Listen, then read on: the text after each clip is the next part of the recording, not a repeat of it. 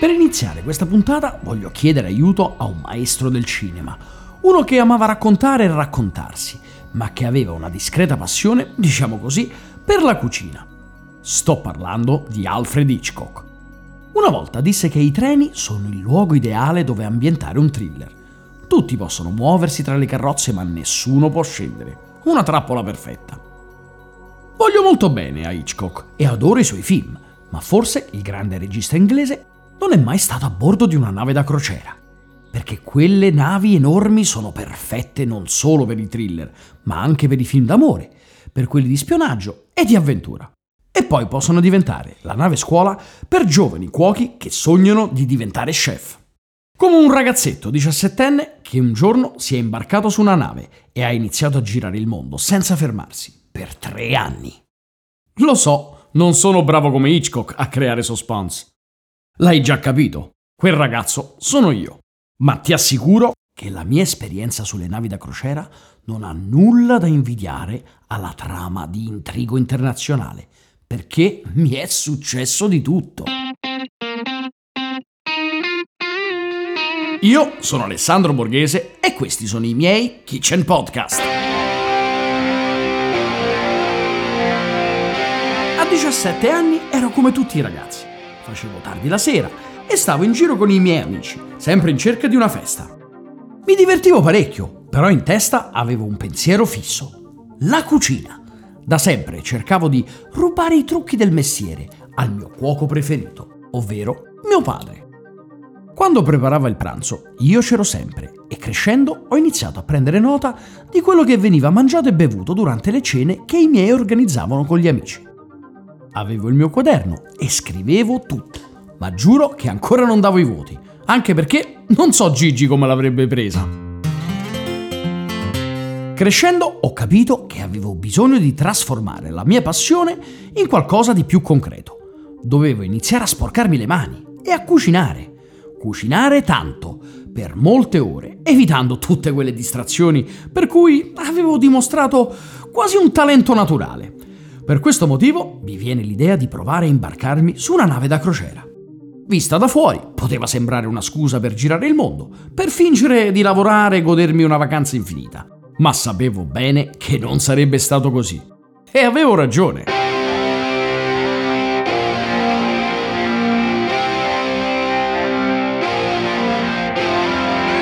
Mi sono imbarcato nel 1993 e per uno strano scherzo del destino l'ho fatto da Napoli, la città da cui proviene metà della mia famiglia, per la precisione quella da cui ho ereditato l'amore per il cibo e la cucina. Un ultimo caffè e sono salito sulla nave. Sono entrato in un altro mondo.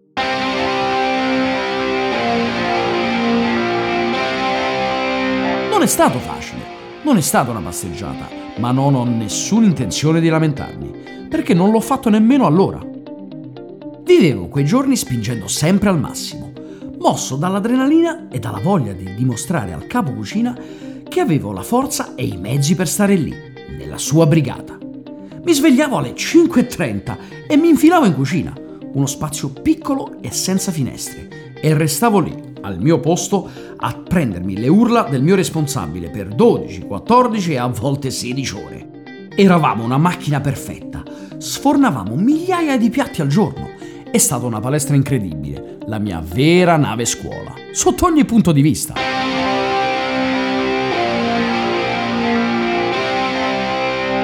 E poi c'erano i giorni di riposo.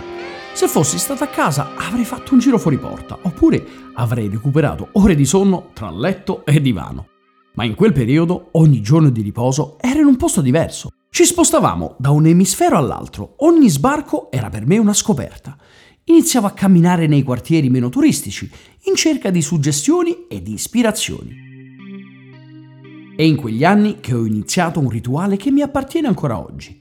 Quando arrivo in una nuova città, non cerco la piazza principale o il monumento più famoso. Io cerco subito il mercato di strada e da lì capisco l'anima di quella città. Lo annuso, lo sento nei profumi delle spezie e delle materie prime, un esercizio stimolante che mette in moto il gusto e la testa. Erano i miei momenti preferiti di quei viaggi infiniti, in cui alternavo giorni con la testa china sui fornelli e altri in cui alzavo gli occhi al cielo e respiravo un'aria nuova. A bordo succedeva di tutto. Si potevano conoscere persone nuove e diverse tutte le sere, ma potevano anche accadere fatti incredibili, che avrebbero lasciato a bocca aperta anche Hitchcock. Il 30 novembre del 94 ero a bordo dell'Achille Lauro quando scoppiò un incendio nella sala macchine. Un incendio che due giorni dopo la fece affondare nell'Oceano Indiano. Nel frattempo tutte le persone a bordo erano state messe in salvo. Ma ricordo ancora l'immagine dei camini blu della nave che finiscono sott'acqua. La fine di un mitico transatlantico. Per fortuna ho anche ricordi più belli Penso ad esempio a una giornata a Cape Town in Sudafrica, un posto meraviglioso, dove ho passato la giornata di riposo con alcuni colleghi di bordo, tra cui due bellissime ballerine. Con una di loro c'era qualcosa in ballo, un gioco di sguardi che andava avanti da un po' di giorni.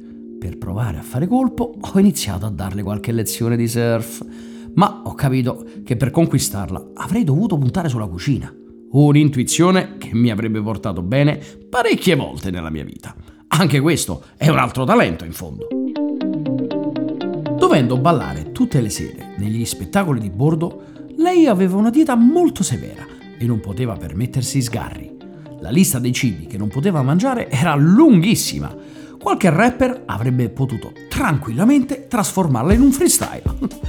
Ho visto quei piatti vietati come una sfida avrei creato per lei qualcosa di super dietetico, ma gustoso. Ovviamente, come prima tappa, scelsi il mercato alimentare di Cape Town, intorno a Green Market Square, ricco di cibi e spezie della tradizione gastronomica Zulu. Tra un banco e l'altro c'era un vecchietto con tre denti in bocca, che bucava noci di cocco con un punteruolo, infilava una cannuccia e dava da bere l'acqua di cocco ai clienti. Ne presi una e quel gusto mi rimandò su un altro pianeta. Da un altro banco assaggiai degli anacardi salati e il piatto iniziò a formarsi nella mia mente. Anacardi al cocco, con riso pilaf.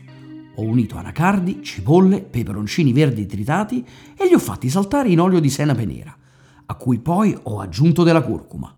Nel piatto li ho serviti con riso tostato nell'olio e una grattugiata di cocco. Semplice e nutriente. E adatto anche per una ballerina professionista che avrebbe dovuto ballare poche ore dopo. Nel frattempo la nave era già partita. Io ero tornato ai fornelli e il mio capo cucina aveva cominciato a urlare, mentre intorno a noi c'era solo mare per centinaia e centinaia di miglia.